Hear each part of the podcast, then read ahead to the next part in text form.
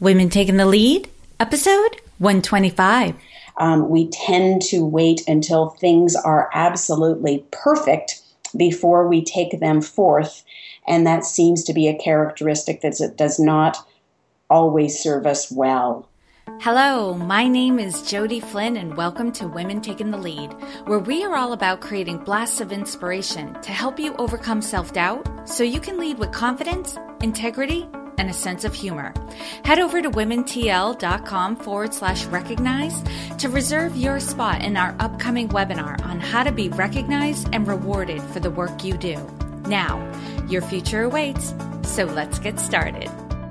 Hello, everyone, and thank you for joining us. I am here with Susan Morris, who is a condominium developer in Portland, Maine, and principal of New Height Group, a firm specializing in providing marketing, branding, and business strategy to organizations developing new products and services or repositioning existing ones.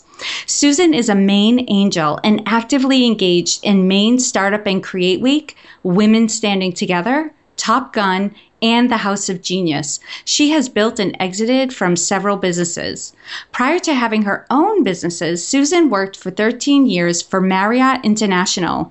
She is a co-author of a college textbook, Hospitality Sales, A Marketing Approach, and serves as a speaker, adjunct professor, and facilitator. Susan, it's such a pleasure to have you here today. So tell us more about you and your own humble beginnings. Humble beginnings. One thought that comes to mind, and it will quickly become clear as I start to speak and say that I am out and about, is that I am very Canadian. And we Canadians are known for being somewhat humble and have trouble tooting our own horn and perhaps consider ourselves second-class citizens in the shadow of the mighty U.S. of A. So when I think about being humble, I always find that I end up finding that it is my Canadian roots and the way I say, oh, sorry, which apparently does not set us up well as women in business.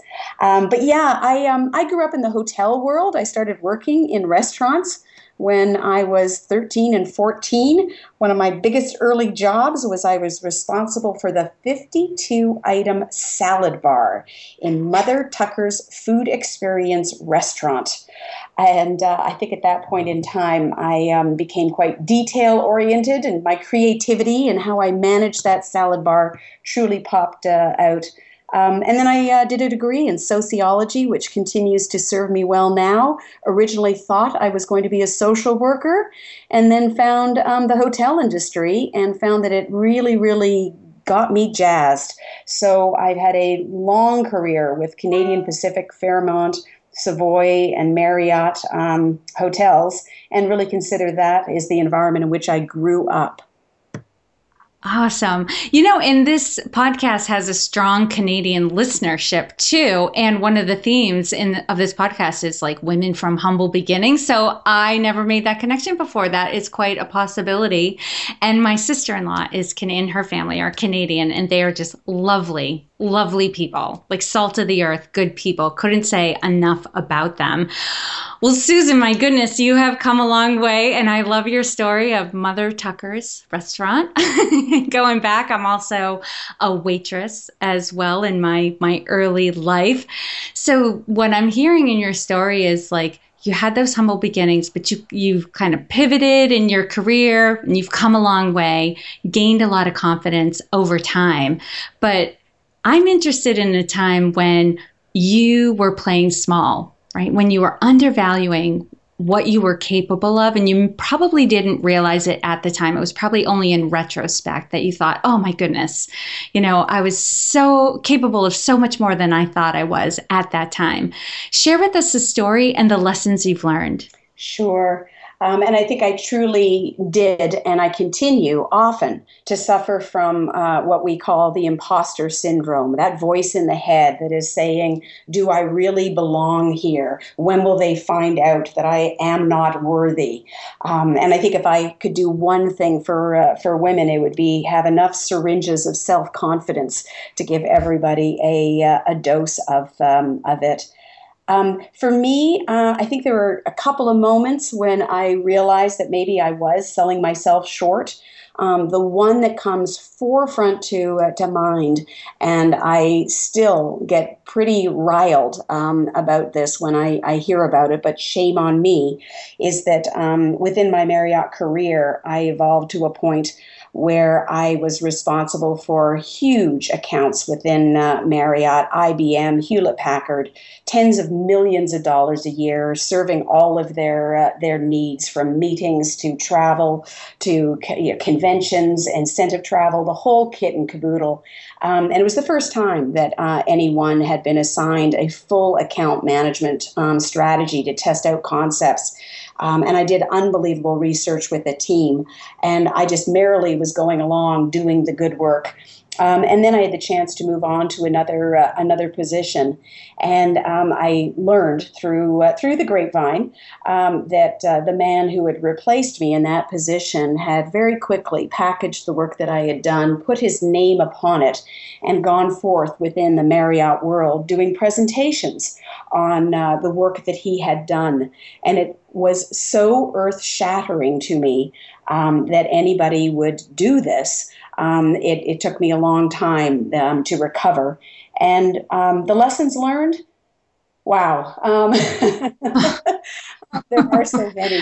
But I think that one that stands out is the idea that, like it or not, we all need to take responsibility for marketing ourselves within an organization, and it can be upwards as well as downwards and sideways, and that it may not be where we wish to spend our time, but if we do not take credit for work done, it will not serve us well or serve well the people that follow us. And I think also when I look back and think, why didn't I? Part of it was that it was still in my mind work in progress. And so the other lesson I learned from that, and I think I've continued to learn, is there's a balance of when work is ready to go public, and when you still have I's to dot and T's to cross. And I find that for myself and many other of my gender, we tend to wait until things are absolutely perfect before we take them forth. And that seems to be a characteristic that does not always serve us well.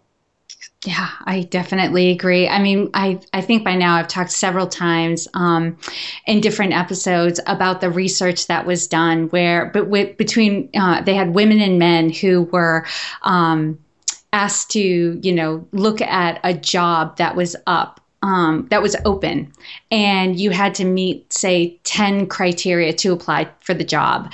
And the men applied if they met half of the criteria, and the women, it was like 8 or 9 out of 10, at least, before they would even consider applying for that position. It's that same feeling of like, I have to be super qualified. What I put out there has to be perfect. It can't be questioned. And I agree with you, Susan. And I loved right before we started this interview when I asked, are you ready? And you're like, as ready as I'm going to be, let's do it. Like, well, we're just going to go forth and see what we end up with, taking on that mentality of, I'm just going to do my best. Yeah. Yeah.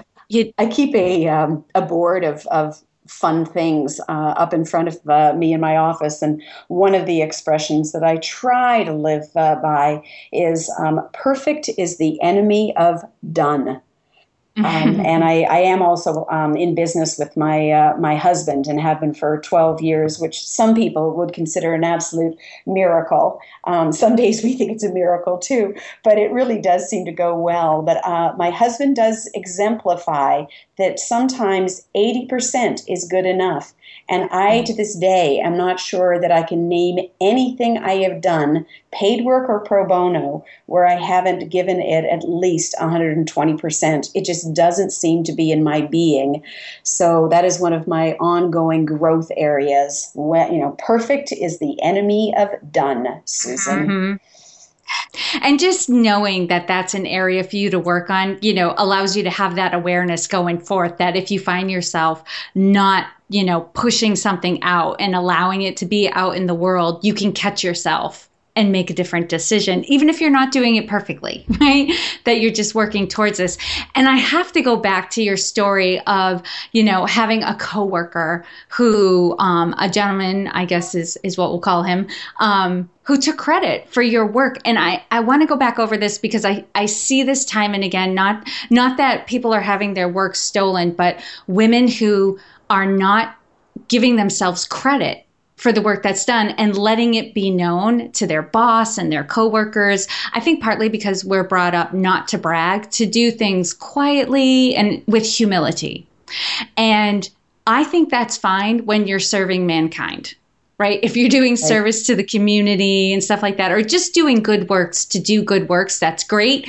You need to shut that off when you're in your career or when you're in your business, and not that you're bragging, but to give yourself credit for work done, because of things like that can happen. And not just that someone could steal your work, but that someone would just not even know what you're contributing. So you're not considered when it comes time for promotions and hiring and, you know, great projects and things of that nature. So for my clients, or even people, women who are not my clients, who talk about, you know, I'm not getting appreciated at work, I'm constantly saying, document what you're doing and submit it like a memo to your boss to just say, hey, I just wanted to keep you in the loop with what's going on. Like, put it out there just to as a way to just keep communication strong, and then it won't feel like you're bragging, but you have to let it be known what you're doing. You're right. And then I think the reaction many of us have afterwards is, to this day, I look at it as I blame myself. I think, what could I have done differently? I think we also have the tendency to bring the downside upon ourselves, and it can have repercussions. I was with Marriott for a long time. I held 9 different jobs, moved 7 times in 13 years, and they were without a doubt the best. Years of my life. Some people maybe think college are the time where you really grow and have opportunity. Without a doubt, my life has been shaped, and much of what I know today, I very much owe to Bill Marriott, and I can't say enough good things. However, I'm leading into two stories that are quite different from my first one, where the reason I am not with Marriott today are really because I had some true wake-up experiences. Yes, go into your wake-up call. Yeah, my wake-up call. I will never forget the day that I went for a job, and I was competing against 2 men for the position. I walked into my boss's office after it had been announced that the position was not given to me. And I can remember this so clearly. I walk in and say, I just need to understand why is it that X person received this job? I thought that I was the better qualified person for it. What have I missed? And he looked at me and almost sarcastically said, oh, Susan, so-and-so, he's married, and he has 2 kids to put through college. Oh, my God. I was, oh, my, you have got to be kidding me. I mean, how do you even respond to that as a single female who, it was pretty obvious, right? That was the answer. Yeah. So that was one of my moments of, okay, one strike against you, Marriott. And then the next job that I went for, and I did not get, again, when on paper, it would seem as though I was the better qualified person for, and at this point it was leading, one of the brands that Marriott had launched. And this really was one of my final moments when, I realized that, there were only a few people between me and Bill Marriott, However, all of those people were white men. And as I looked around at table at the people that were landing these new positions, and I was not going to be one of them getting the promotion, leading this brand, I realized, and some conversations also helped me realize, that at a certain point in time, especially as you go higher in an organization, or within the world or whatever, that people are more comfortable with people who think like them and who they consider some of their own. And if you challenge some of those beliefs, it does not always go over well. And I'll just add to that, Jody, that I had the great treat of being able to launch forth and join a very small firm and be a partner in it after leaving Marriott. And it was interesting to me in the year or two afterwards with the Marriott folks that rallied around me and those that seemed a little cool when I saw them. And a couple of people mentioned to me that the reason for it is that one person said, "Oh, Susan, don't you realize that all those people that you left in that boardroom a year or two ago to carry forth within the Marriott world, they feel trapped because they are married and they have wives and they have children and they have mortgages, and they see you as someone who has the freedom and the talent to go forth and do things that they themselves cannot." And that was also a real sort of wow for me. So there you go. Take that as you will. Those were just some of my reflections on my aha moments as I have tried to grow as a person, a leader, and as a woman. Yeah, and it sounds like you've since then you've pivoted to doing work where you have more say over your own future and the work that you do, and have kind of geared more towards smaller firms since then. And correct me if I'm wrong. No, I think that is the case. I since leaving Marriott have bounced between large corporate VP, global strategy kind of jobs, having my own small firm with employees. And then at this point, the only person I'm in business with is my husband, who, by the way, I just have to make a side comment, and it's kind of amusing. And this comes to mind because I'm on a panel next week that is women in construction product and project management, and really focusing on industries that are typically male dominated. And I was asked to be on the panel because my title is that I am a developer, and it is unusual. We are a minority to be a female developer. When they called me, without even thinking, they said, "You know, we want you to do this." And I said, "Oh, you don't want me. I'm the last one to be on that panel. I mean, after all, I married into this." And then I had to sort of call myself and go, "Oh, I retract that statement." But what I do want to acknowledge is when I think about how we all manage our leadership roles, one thing I have to give credit to my husband, Chip, for, but I also have to fault him, is that there are areas that I am continue to be weak in, and I'm really going to put it in a terrible gender-specific kind of way of quite honestly, the numbers are not my favorite part. Let's get real. I came up through sociology, and I thrive on watching human behavior, and I can package experiences and products like there's no tomorrow and talk about trends and all of these things. But I don't thrive on analyzing the numbers. And I realized that what I've done to make sure I don't have to grow too much in that world is I married a guy who is a walking calculator and can do an Excel spreadsheet in 2 seconds flat. So I sort of have to I have to acknowledge that I guess we all have ways that we make up for what our voids are, and that is one that I have done. Yes.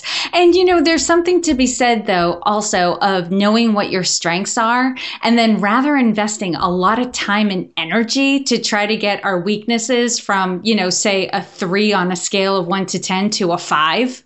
Right? Which is still pretty mediocre. You hire or find people and align with people who are really good at the things that you are not good at. And so you don't waste your time and energy on those things, and rather lean into your strengths.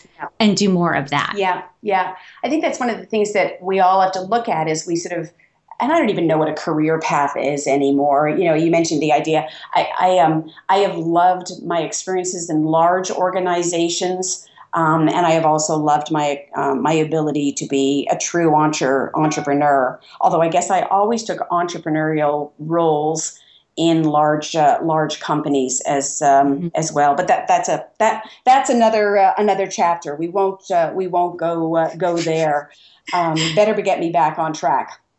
Okay. So being back on track, this is actually a good segue because one of the questions I always love to ask my guests is about their leadership style, because as we were just talking about, we're all so different and we have different strengths. Now, there are certain things with leadership that are the same no matter who you are. You got to have good communication skills. You got to know how to, you know, build relationships and have listening as a part of your communication skill. But there are nuances between all of these things. So, Susan, how would you describe your leadership style? Okay. Let me say, because I think you have touched on some of the ones that are, I don't think you can lead if you are not able to articulate a vision, if you're not able to rally people to feel that they believe in your mission and also that they themselves have a role to play in it. So I think those are obvious components of leadership. I suppose that what perhaps differentiates my style is, well, let's get real. I am an exceedingly verbal person. And one of the ways I seem to be able to lead is that I am quite proactive in being the person to throw out a concept or idea, recognizing fully well that my goal in doing so is at least it gives people something to which they may react. And so that would be one thing. I pride myself on my ability to change my mind and be convinced quite easily to take a different direction. So once I have perhaps articulated a vision, thrown out ideas, I'm so open to the reactions and input people have to it. I am a very, very, very curious person, love to hear other people's perspectives. Nothing makes my day more than having a paradigm that I have totally shattered. And then I'm quick to sort of pivot, I guess is the word, and say, okay, now I get it, and let's move forward. And that probably is the other thing that I think myself and many women are very good at, is that we are able to think through from strategy all the way to the minute details of execution. And we all know that the devil is in the details. So we're able to take a concept, and I think my biggest success always has been my ability to bring it into fruition with measurable results and having most of the players all feel very happy that they were part of the experience. And, you know, I just kept getting visuals while you were talking, Susan, because I've seen you in action doing this, because I've attended a Maine House of Genius event where an entrepreneur had kind of talked about their business and we were throwing out ideas.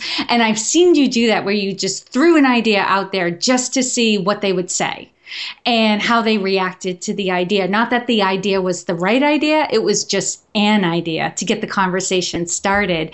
And as you were describing your leadership style, I could see this like 3D holistic approach that you like to take to look at something from all angles so that, you know, you come to, you know, the best solution for now to move forward with, and having that open mind to not have your ideas be set in stone, but rather like play with the ideas and just see what's possible.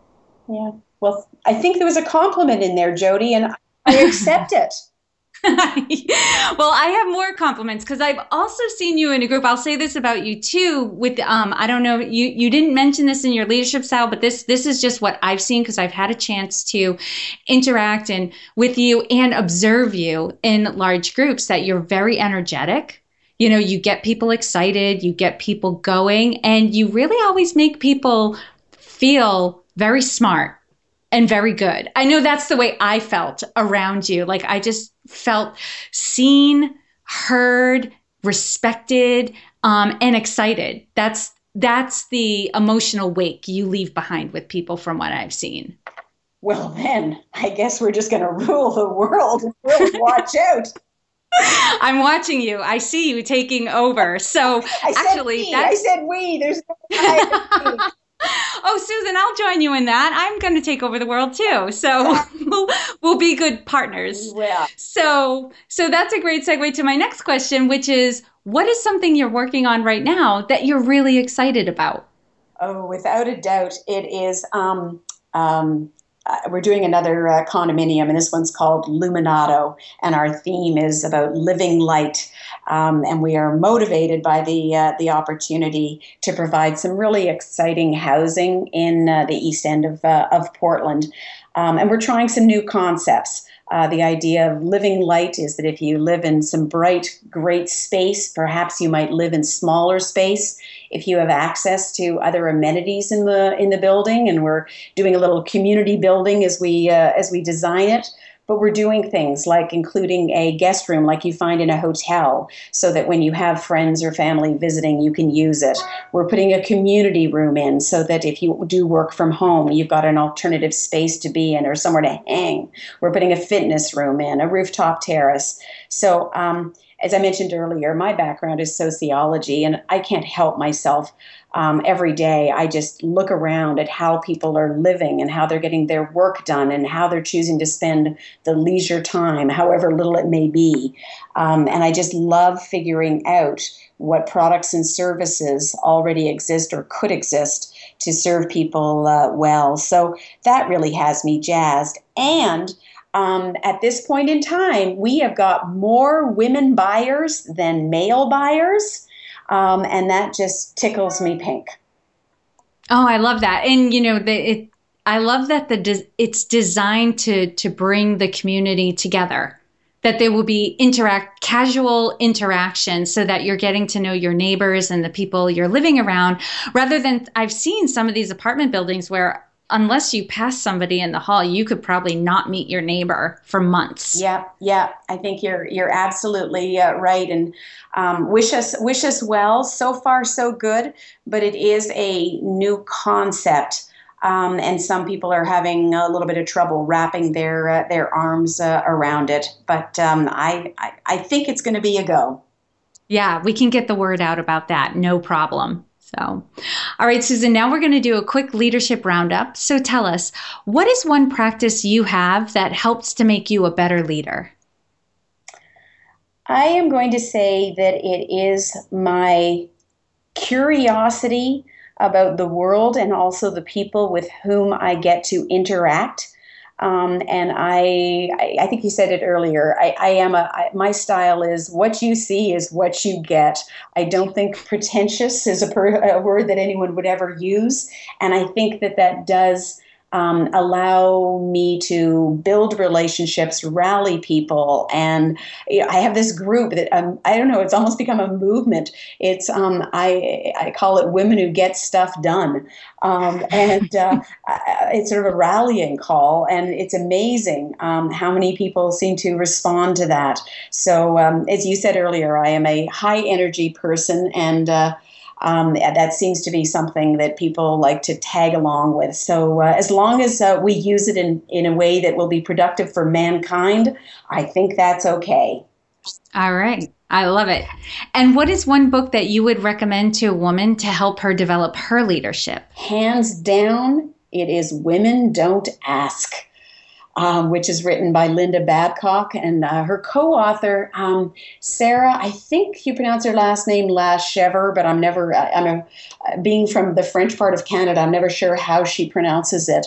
But it is a book done by two women who did serious research on the impact of women not asking for whether it is raises, aspects to their job, or even for help around the household. And it blows the mind. One of the opening stats that they always give whenever they do one of their presentations or in the book is that if a woman does not negotiate her starting salary well, she may give up easily $500,000 in her career. That would be the one book. And now there's workshops and all kinds of things built around it. And it's actually, you know, here you go. It's how passé. I think it was written probably 10 years ago. And to this day, I have not read another business book, if you will, that I found so many pages I was saying, oh, yeah. Wow. Okay. I'm adding it to my list. I've got to read this one. And Susan, what advice would you give your younger self? I think that it is the idea that at some point you do toss in the towel. And I have hung on too long. I have had that attitude of, surely I can help this change. Surely I can make this happen. So I'm not a person that I don't pray every day, but I do have a belief in that serenity prayer, that idea of, may I have the serenity to accept the things I cannot change, courage to change the things I can, and the wisdom to know the difference. And as I look back, I think that I hung in too long in too many work situations, thinking that I could come up with a way to change whatever scenario I was in, and I should have moved on sooner. So I guess it's knowing that balance of when to stay and when to go. Yeah, and it's a very intuitive process. You have to know yourself, and you have to be keenly aware of what is possible and have the facts straight to make those decisions. But first and foremost, it requires checking in with yourself. Like, is it time? Yeah. Share with us a success quote or a mantra and why it has meaning for you. All right. And these, by the way, Jody, it's funny because listeners may think that this is totally planned, but I suppose it's an inspiration board. I don't know what it is, but I do keep a board in my office. So it's pretty easy because I just look up and at different times in the day and go, what applies now? Yeah. And I have to go with two, but I'll make them quick for you because one is very deep and the other makes me smile. So the deep one is a quote from Emerson, and it is, do not follow where the path may lead. Go instead where there is no path and leave a trail. And that to me is just something that I seem to live by. So that is my deeper one. And the other one, it's actually on a little cocktail napkin. And it's special to me because my mother gave it to me. And my other mother was the ultimate volunteer and truly a role model for me. But she certainly didn't live up to the expression, which is that it's on this cocktail napkin. It says, "Stop me before I volunteer again." So when I received it from her, she lived in Canada. I called her and said, "You need to buy the store out." And she has been gone, I think it's 3 years now, but I did receive a carton of these, and I carefully hand them out to my women comrades saying, "You need to read this." Those are the ones that come to mind in terms of mantras that I live by. I think that is perfect advice for the women we all know who are doing too much, but keep saying yes when they should be saying no. So I love it. And lastly, Susan, what is the best way for this community to connect with you? An easy way is to go to my company website, and that is newheightgroup.com. And that is an easy way to find out a little bit more about me, what I'm up to, etc. And I am an email person, and my email is susanvmorris@newheightgroup.com. Nice. And for those listening, you can find all the links and resources shared in this episode at womentakingthelead.com. And Susan, thank you so much for taking the time to inspire and enlighten us. We are all better for having met you. Wonderful. And Jody, you're an amazing facilitator. Thank you. I've enjoyed our conversation. Thank you for joining me on Women Taking the Lead. Are you ready to take the lead in your own life? Head over to womentl.com/recognized to reserve your spot in my upcoming webinar on how to be recognized and rewarded for the work that you do. And to strengthen you on your leadership journey, I'd like to send you off with a quote from Marianne Williamson. Our deepest fear is not that we are inadequate. Our deepest fear is that we are powerful beyond measure. It is our light, not our darkness, that most frightens us. We ask ourselves, who am I to be brilliant, gorgeous, talented, fabulous? Actually, who are you not to be? You are a child of God. Your playing small does not serve the world. There is nothing enlightened about shrinking so that other people won't feel insecure around you. We are all meant to shine, as children do. We were born to make manifest the glory of God that is within us. It's not just in some of us, it's in everyone. And as we let our own light shine, we unconsciously give other people permission to do the same. As we are liberated from our own fear, our presence automatically liberates others. Again, thank you for joining with me, and here's to your success.